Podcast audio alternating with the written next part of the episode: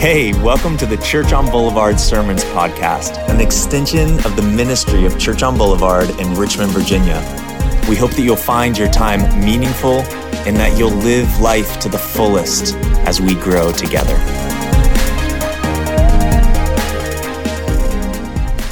Everybody, Drew Daniels here. I just wanted to let you know that we had some extraneous sounds and noises in this week's sermon audio that we couldn't get rid of in post production. So we decided the content was still valuable enough to share with you, and hopefully it doesn't disrupt your listening experience. So without further ado, we'll jump right into this week's sermon. When Jesus heard that John had been put in prison, that's John the Baptist, the one who had just baptized him a chapter earlier. When Jesus heard that John had been put in prison, he withdrew to Galilee.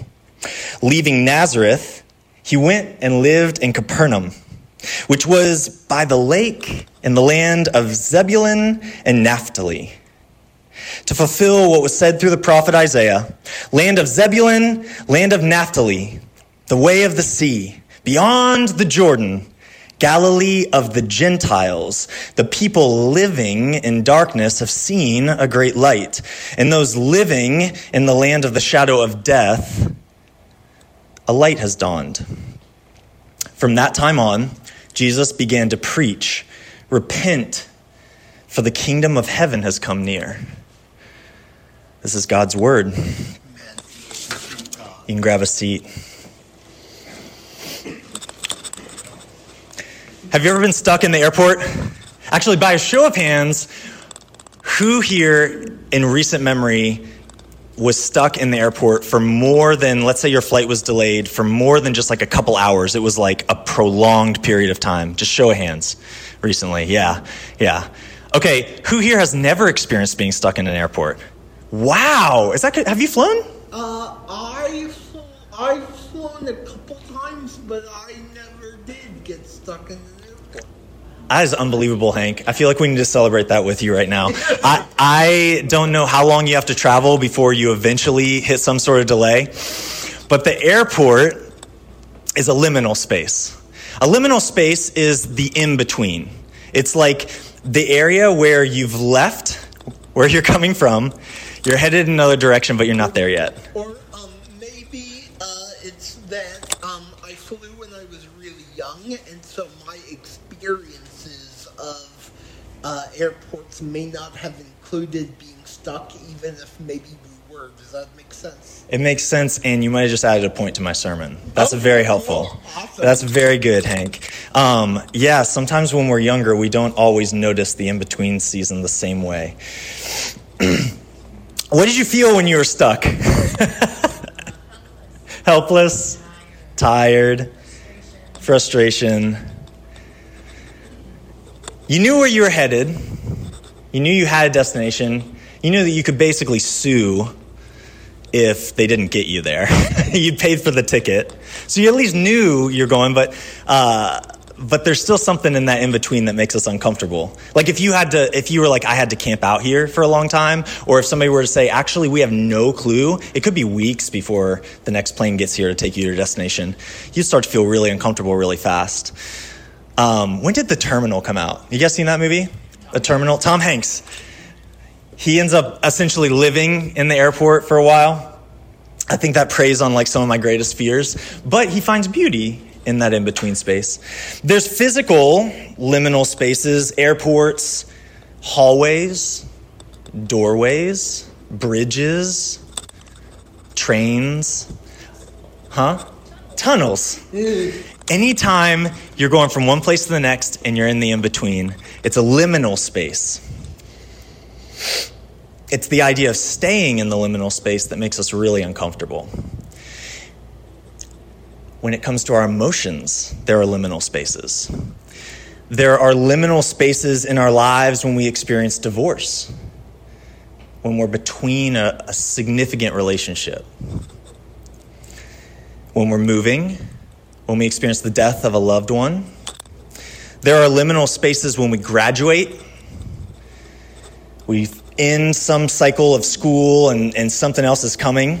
And we don't know whether our job's going to work out, whether we're going to land in the career field. Maybe, maybe you've graduated college and you start working, but you're not employed in the area of your degree. And that can feel like a liminal space. Illness, sickness can be a liminal space. COVID was a liminal space for us culturally. We talked last week about how faith is more of a journey than it is a trip. When you take a trip and you're in a liminal space, you have the sense that you know where you're headed and you know eventually you're going to get there. I mean, by definition, a liminal space must end. You have to get to the other side. But in life, in our emotional life, in our spiritual life, sometimes we have no clue when that will be. It can sometimes be years, decades even. What if, what if the liminal space, I think some of us have this fear, what if it goes on until the moment when we leave this earth? What if we feel like we're always cycling and we never feel like we found home base? We've never landed and settled. That's the fear of the liminal space. Spiritually, this can happen whenever you hit a wall. Whenever you hit that place where you had the answers and now suddenly the answers are elusive. Life has thrown more questions at you than you can answer when it comes to your faith. And maybe the old answers just no longer work for you very well. It just, it, it, it was too simplistic. Or, or maybe it's just simply that you're asking different questions. But either way, you can hit a liminal space in your faith where you're in between something and you have the sense, I don't really want to throw my faith away. I don't think I want to give up per se on God or Jesus but I have significant doubt. Research would suggest that if you haven't gone through this season and you are entering into faith, you will. it's inevitable. It's sort of like a motorcycle uh, driver, motorcycle rider. they say if you have a motorcycle, you either have had an accident or you're about to have an accident. It's inevitable. But we talked last week about how spiritual maturity through that time is not inevitable. What's inevitable is that the liminal space will hit you. What's not inevitable is that you will be able to use it for your growth. And the only way to grow from it is to go through it, not around it. This liminal space can totally impact your mental health. So let me read a couple stats or not stats, but uh, what some research from some various university surveys found out. When the liminal space is perceived as danger, which most of us go into fight or flight when we start feeling like, okay, this is taking longer than I thought it would for my life to settle again. When it feels like danger, when we perceive that we don't know what's coming next, we aren't sure what's happening, we will start to feel exorbitant stress, and that will lead to anxiety, depression, even suicidal ideation. Okay, our statistics for loneliness, anxiety, depression in our world right now are so high. Interestingly, we just came out of COVID. And I don't know that we ever as a society found some way to actually walk through the grief of COVID. Whenever trauma hits, you've got to walk through it, or else you'll always be circling around it. More than just fear of uncertainty, it can become fear, and this is the definition of anxiety, that you won't have the emotional resources to cope with whatever's coming. Part of what's scary is not just that you don't know what's happening next, it's that you don't know if you have the resources or the capacity inside of you to deal with what's coming next. And that is really scary. This leads to avoidant behaviors. Statistically, this is when there's an increase in substance abuse, uh, aberrant sexual behavior, and self harm. The in between can also be a space of beauty. You can walk through a liminal space and find beauty. Richard Rohr says that uh, the liminal space is when the person's entrapment in normalcy in the way things are starts to get shaken up and he says you get drawn into the liminal space and it's a sacred space. It's where transformation happens. If you walk through it, if you decide that you're not going to go around it. Our culture has very few healthy responses to the in between. Here's a few of them overwork, overstress, overspend, over scroll. When we're scrolling through social media, usually what's happening, at least what's happening for me, I'm comparing what I know to be the worst of me, especially if I'm in a liminal space. I'm usually confronted with my inadequacy, my confusion, the chaos and the darkness that feels like it's swirling around me. I'm comparing what I know to be worst of me to what appears to be the best of others. And that's why social media can create this cognitive dissonance where I just struggle with so much anxiety. I find that when I'm scrolling too much, there's a direct correlation with my mental health. But that's what our culture tends to offer us. There are options of going and meditating and mindfulness, and those are great. But if we don't find some way to go through the liminal spaces, we will miss the opportunity for transformation. So, how do we endure? And how do we get through?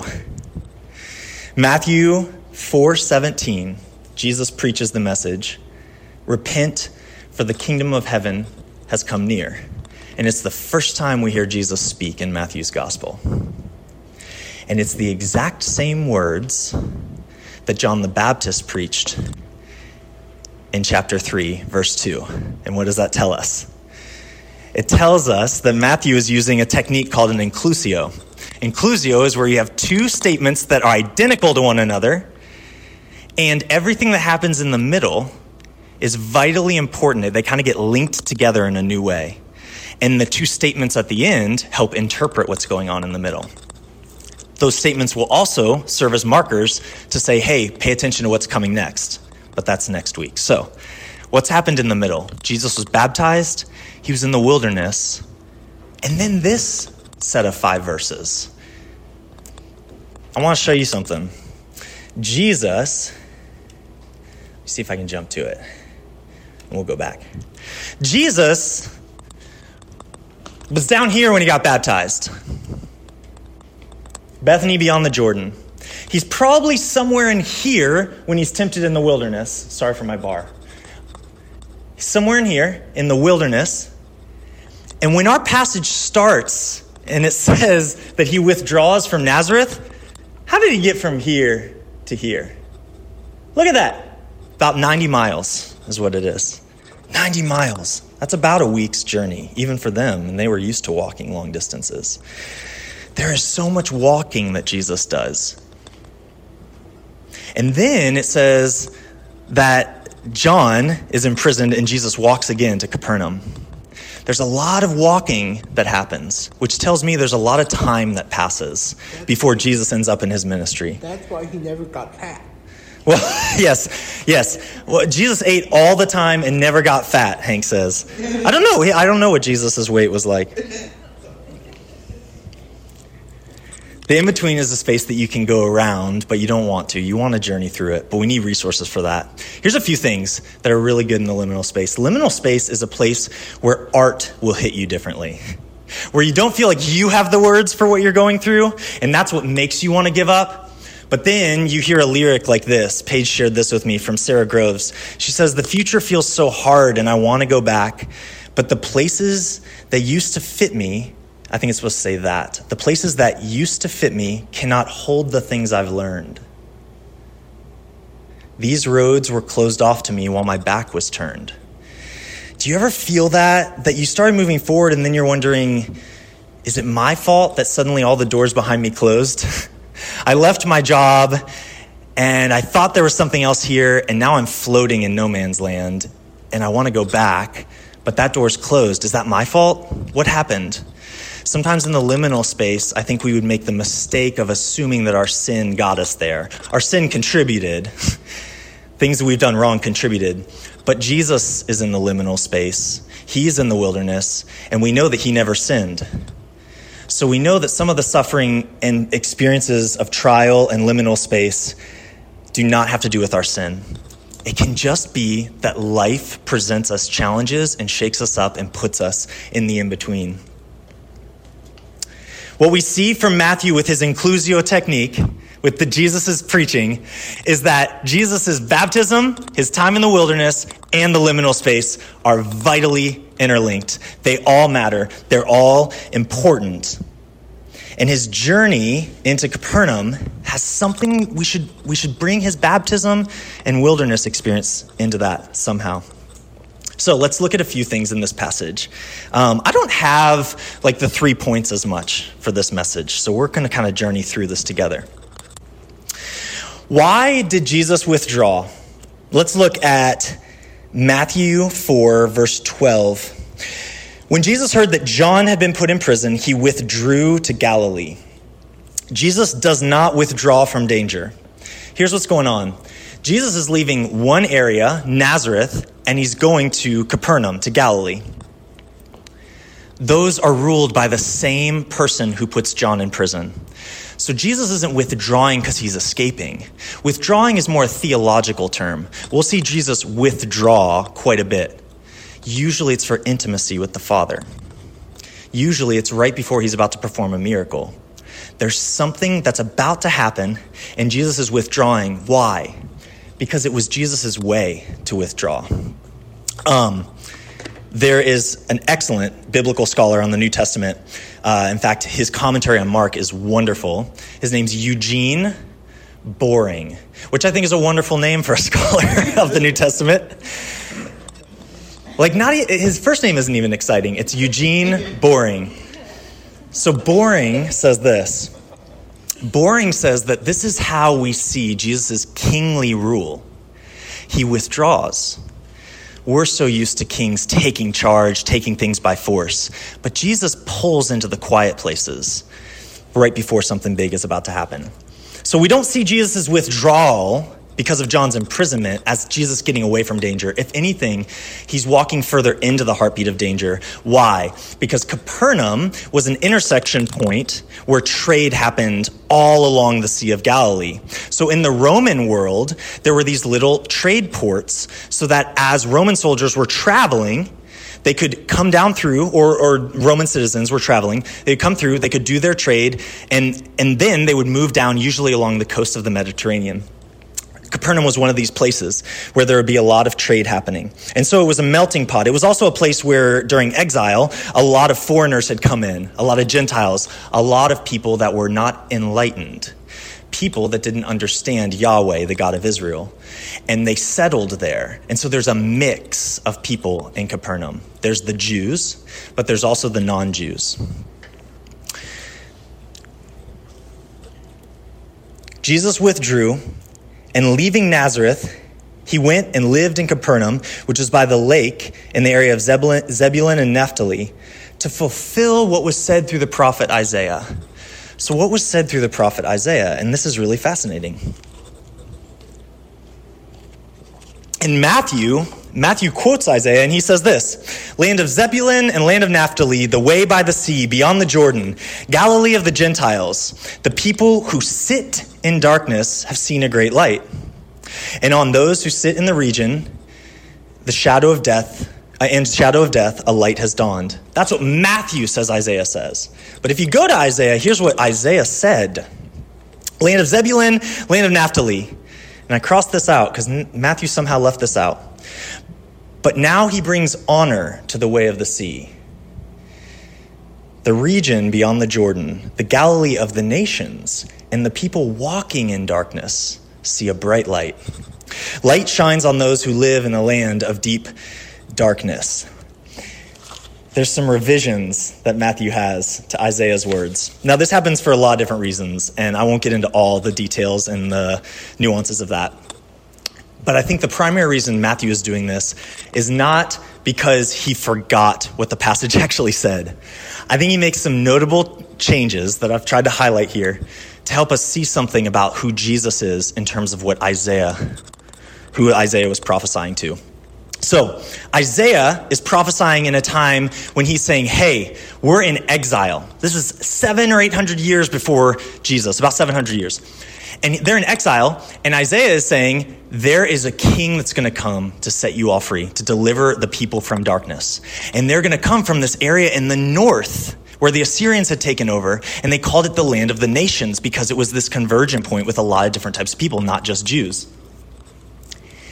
Here's what we need to know It's very common in uh, biblical interpretation to read Jesus into Old Testament passages, but that's not necessarily how we should approach it. We should look at the Old Testament passage first, see what's being said there, and how it should be interpreted in its context. And then Matthew is showing us how Jesus becomes the ultimate fulfillment of that. So in Isaiah's time, there really was a king that came out and led the people and took care of the people and got them out of exile and helped them rebuild Jerusalem and rebuild um, their land. But, but, what Matthew is saying is there's a greater king, though, who's going to ultimately fulfill. He's going to go into the land of the nations, but at this point, he uses the term Gentiles because Gentile was a stabbing term. It wasn't so much like a slur, but it was a way of saying the really unenlightened folk. The people that really don't know Yahweh, they don't know God. These are the people that are the non Jewish people. And that's where Jesus sets up shop. Jesus is going into the land Matthew wants us to see, not just the land of the nations, he's going into the land of the outsiders. He's going to the place, he's going to set up his whole public ministry not in Jerusalem where the temple is, but in this podunk backwater town of Capernaum. And then we see that there's a distinction in the verbs here. Matthew says the people who sit in darkness, whereas Isaiah says the people walking in darkness. What's the difference between sitting and walking? There's a big difference. You can walk in darkness, and it's very, very dangerous. You can bump into things, stub your toe, get hurt. If this room were completely dark, I would probably at some point bump into that pole. That wouldn't be good. And that is rough stuff. But at least if I'm walking around, I might bump into an exit and be able to get out. But if I've been so overwhelmed by the darkness, if it's so paralyzed me, if it's so crippling that it almost weighs down like a ton of bricks on my shoulder, I might just sit down. I might just want to give up. The people that are in the in between space, Matthew is showing us, are sometimes so covered and enshrouded with darkness that they feel paralyzed, crippled. They can't do anything to help themselves. And it's only if Jesus comes to them that they can be saved. There's a principle in this. We don't save ourselves. And we don't get out of the liminal space of faith by just trying to believe harder, believe better. That would take an interpretation of Christianity that says it's based on me, my behavior, my right beliefs, me doing the right things. It would be the type of belief that says this wilderness is happening because I've sinned, I've done something wrong. But what we see here, reiterated in the prophet Isaiah, is that Matthew wants us to know that if you're going to follow Jesus, you need to know that when these liminal spaces happen, only Jesus can lift you out of it. And you don't have to writhe and struggle so much as find where Jesus is in the moment.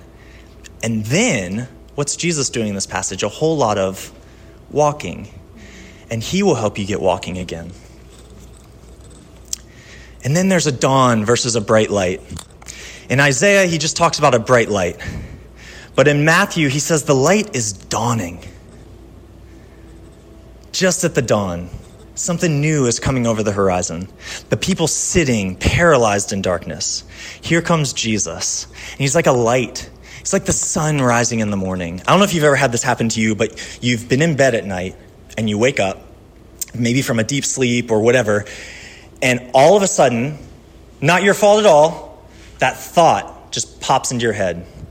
The conflict that happened the day before at work, or maybe with your spouse or partner or whoever, and suddenly you're just writhing, like you're in bed, you can't sleep, your heart rate gets up. For me, I start sweating a good bit, and I'm like, what is going on? Why can't I just get back to sleep? And you can't turn your mind off. You can't shut it off. And then some sunlight starts to rise up. And you realize you've lost a ton of sleep, but there's something about that sunlight that feels like, oh, saving grace, like such relief. The sun has risen. I'll go make my coffee now. I'll go get moving with my day. There's something about the dawn that can bring us out of the darkness, not because we did anything to make the dawn happen, not because we commanded the sun to rise, but because the sun rises. Because God will not let the people sit in darkness forever.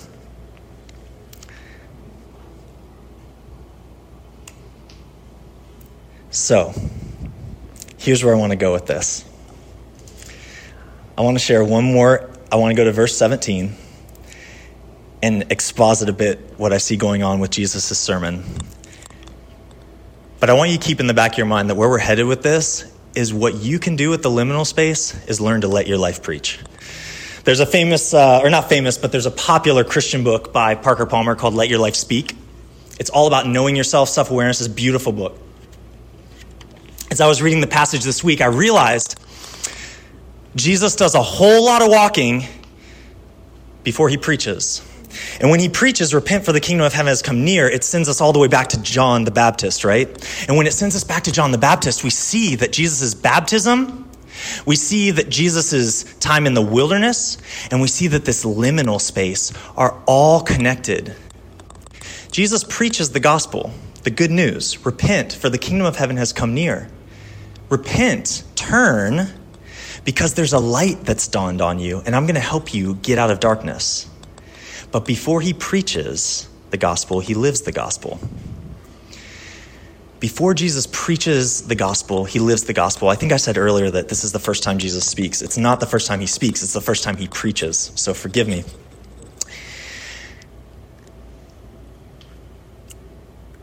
Jesus, in other words, when he's in this liminal space, right before he's about to go preach the gospel, right before he's about to go into Capernaum, right before he's about to go to the outsiders, the nobodies, he's walking alone, and you know what he's carrying with him?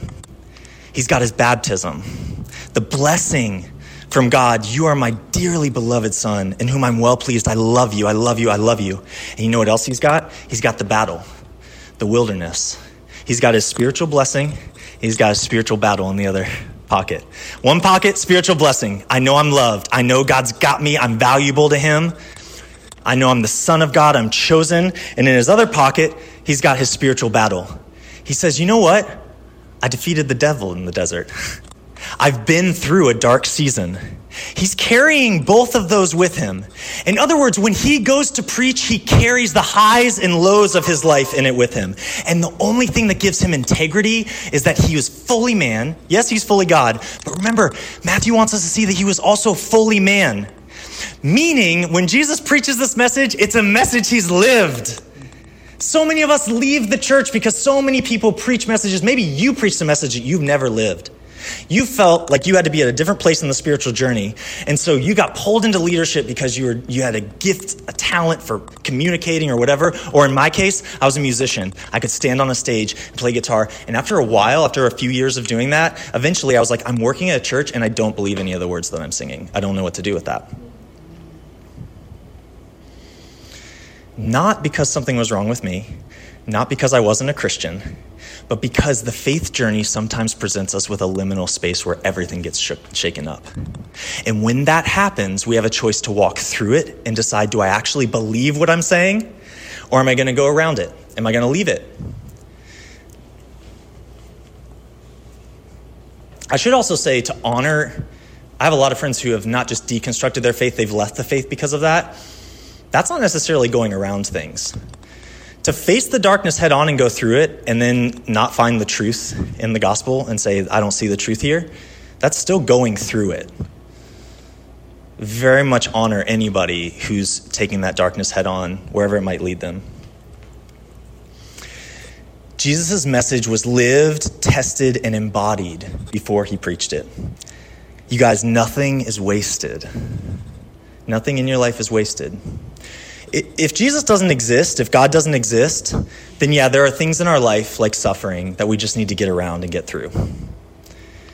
It's just, it's at, at best, it's an inconvenience. At worst, suffering can lead us to all the suicidal ideation and depression and darkness. If Jesus and God exists, then we might not have the answer to suffering. But here's what we do know we know that it's not because God doesn't care, because he walked through it as well. And we also know that there will be something on the other side. Suffering is always a liminal space, meaning you can use that suffering for good, for great things. There's something inside of a Christian that can take the suffering they're experiencing and use it to make them great. Without God, without Jesus walking through what he walked through, we don't have those same resources. And you can still be very noble and go through your suffering, but you have to admit that you have no clue if there even is another side. But for the Christian, there is always another side. Always. Always. So let your life preach. what do we do to let our life preach? First, we settle into Jesus. The people seating, seated in darkness, the people settled in the darkness. Don't get out of the darkness on your own. Settle into Jesus. I think the first thing that we can do is counterintuitive. I want to get right to walking with Jesus. I want to get right to get me into ministry, God. Give me some. That's just overwork, overproductive. That's going to keep you spinning in the in between. First, first, settle into Jesus. What does that mean? Well, it means that Jesus is walking to you, not you to him. The dawn is rising and you don't command the sun to come up. You have to take a moment to grieve. When a plane crashes and lands in the water, and I wish I could find a source to cite for this, I think it was from a TED talk I listened to a while back. They say that the worst thing you can do while the plane is still like shaken up is try to take your seatbelt off and get out or help somebody else. Because you have no idea where it's going to tip next. You have no idea where things are going to be shaken up next. So, what do you do? The best thing to do if you want to survive, they say, is you let it settle. And you count to three. When you have been still for three seconds, imagine how painful that would be. You're terrified. You've just experienced all this trauma. But your best chance of survival is if you settle. You count to three, then you take off your seatbelt, then you get to safety. Because then you know that you got solid ground to get out on or swim out on or whatever happens. I'm sorry for the plane analogy. My wife has a lot of flight anxiety.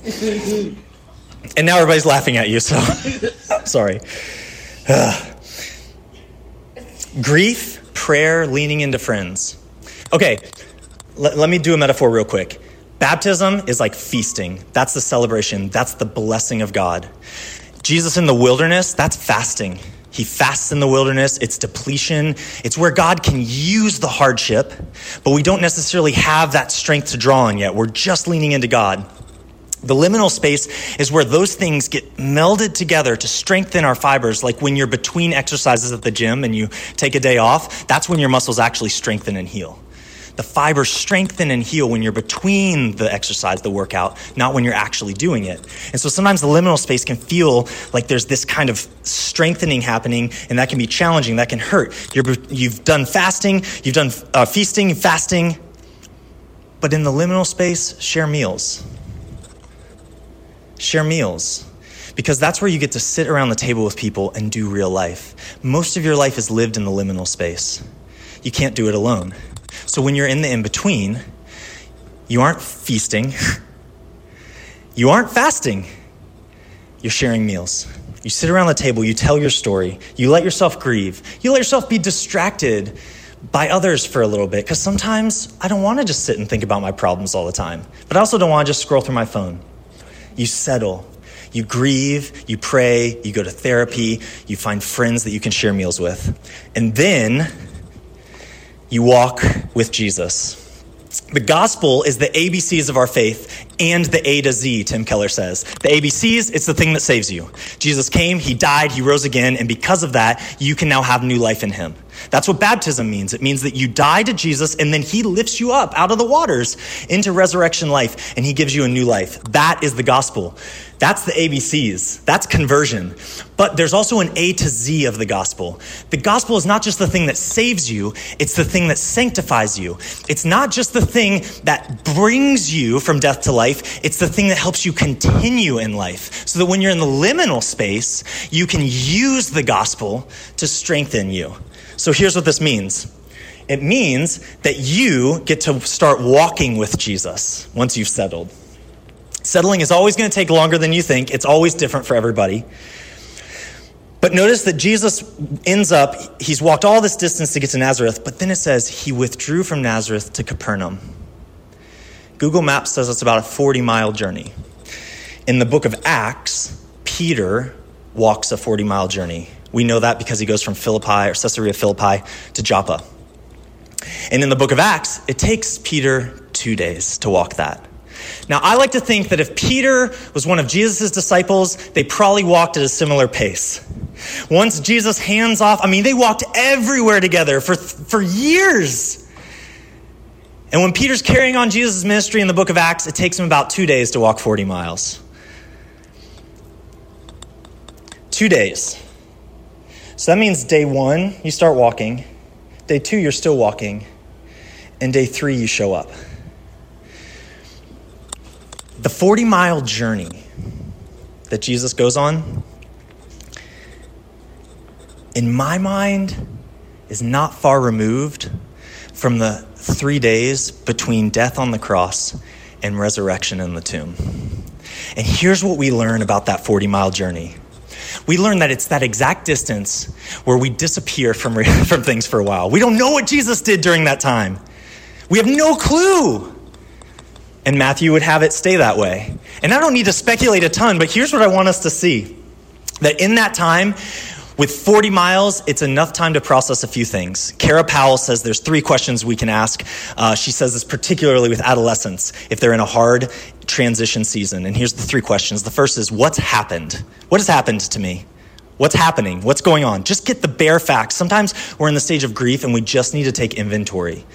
Like you're grieving so much, you forget to say, oh, my workday was so hard today. I need to be doing better. I should. I should. Like, and if you pause, you're like, wait a second. I just lost a family member. I'm trying to get back into the headspace at work. I'm probably only operating at 20%. You got to list what's happened to you. You got to remember what's happened. And then you ask yourself, what does it mean? And I would say, do this with others. Let people help you discern what does it mean that all this has happened? How does it coalesce? How does baptism and wilderness in the liminal space help me make meaning of my life? I had this great moment where I was ordained. Well, actually, this is before my ordination. I was assessed by the denomination. They were like, You're going to be a pastor. And then we left and we had no building, we had no resources, we had nothing. And I remember in the fall of 2021, I almost ditched my faith entirely. I definitely was giving up on the church because I was laying in bed one night. I got myself worked up talking with Paige. And I was like, why do we even do church anyways?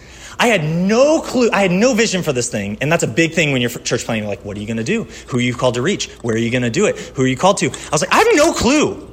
I have no clue. I just know that I love Jesus. I want other people to love Jesus. I love the Bible. I feel like there's a gap right now where like people don't know their Bibles. We just need to get together. We need a church to do this. I believe in the local church, but I had so many unknowns. It was such a liminal space. And I remember one night in particular, September 19th, 2021, because I journaled about it. I went to bed that night. Paige and I got worked up and I couldn't fall asleep. And Paige did. and I couldn't wake her up. I didn't have, I didn't have it in me to wake her up. And I started to weep because I realized I think I'd rather just give all of this up than deal with having to actually own my faith one more time in front of people that just don't care and don't believe in what I'm doing. I thought I was going to build the thing that, that all the outsiders were going to want to come to. And I learned that I'm not the one that's supposed to do all the work to get to the outsiders. Jesus did that work. He walked the 40 miles. And as I was there crying, I was like, God, can I just have a week to not believe in you? That was, I don't know, I wasn't rational. That's what I thought would be the best answer. I asked God if I have a week to not believe in him, and then I'd get back on with church planting. And I fell asleep. And while I was sleeping, this was my experience. I was on the dirt roads of ancient Palestine. and Jesus was there with that like curly, matted, dark skin, curly hair, all the things. And he said, You know what? You don't have to plant this church. And then we just talked through all the ways that he had met me in my life and brought me through to this point.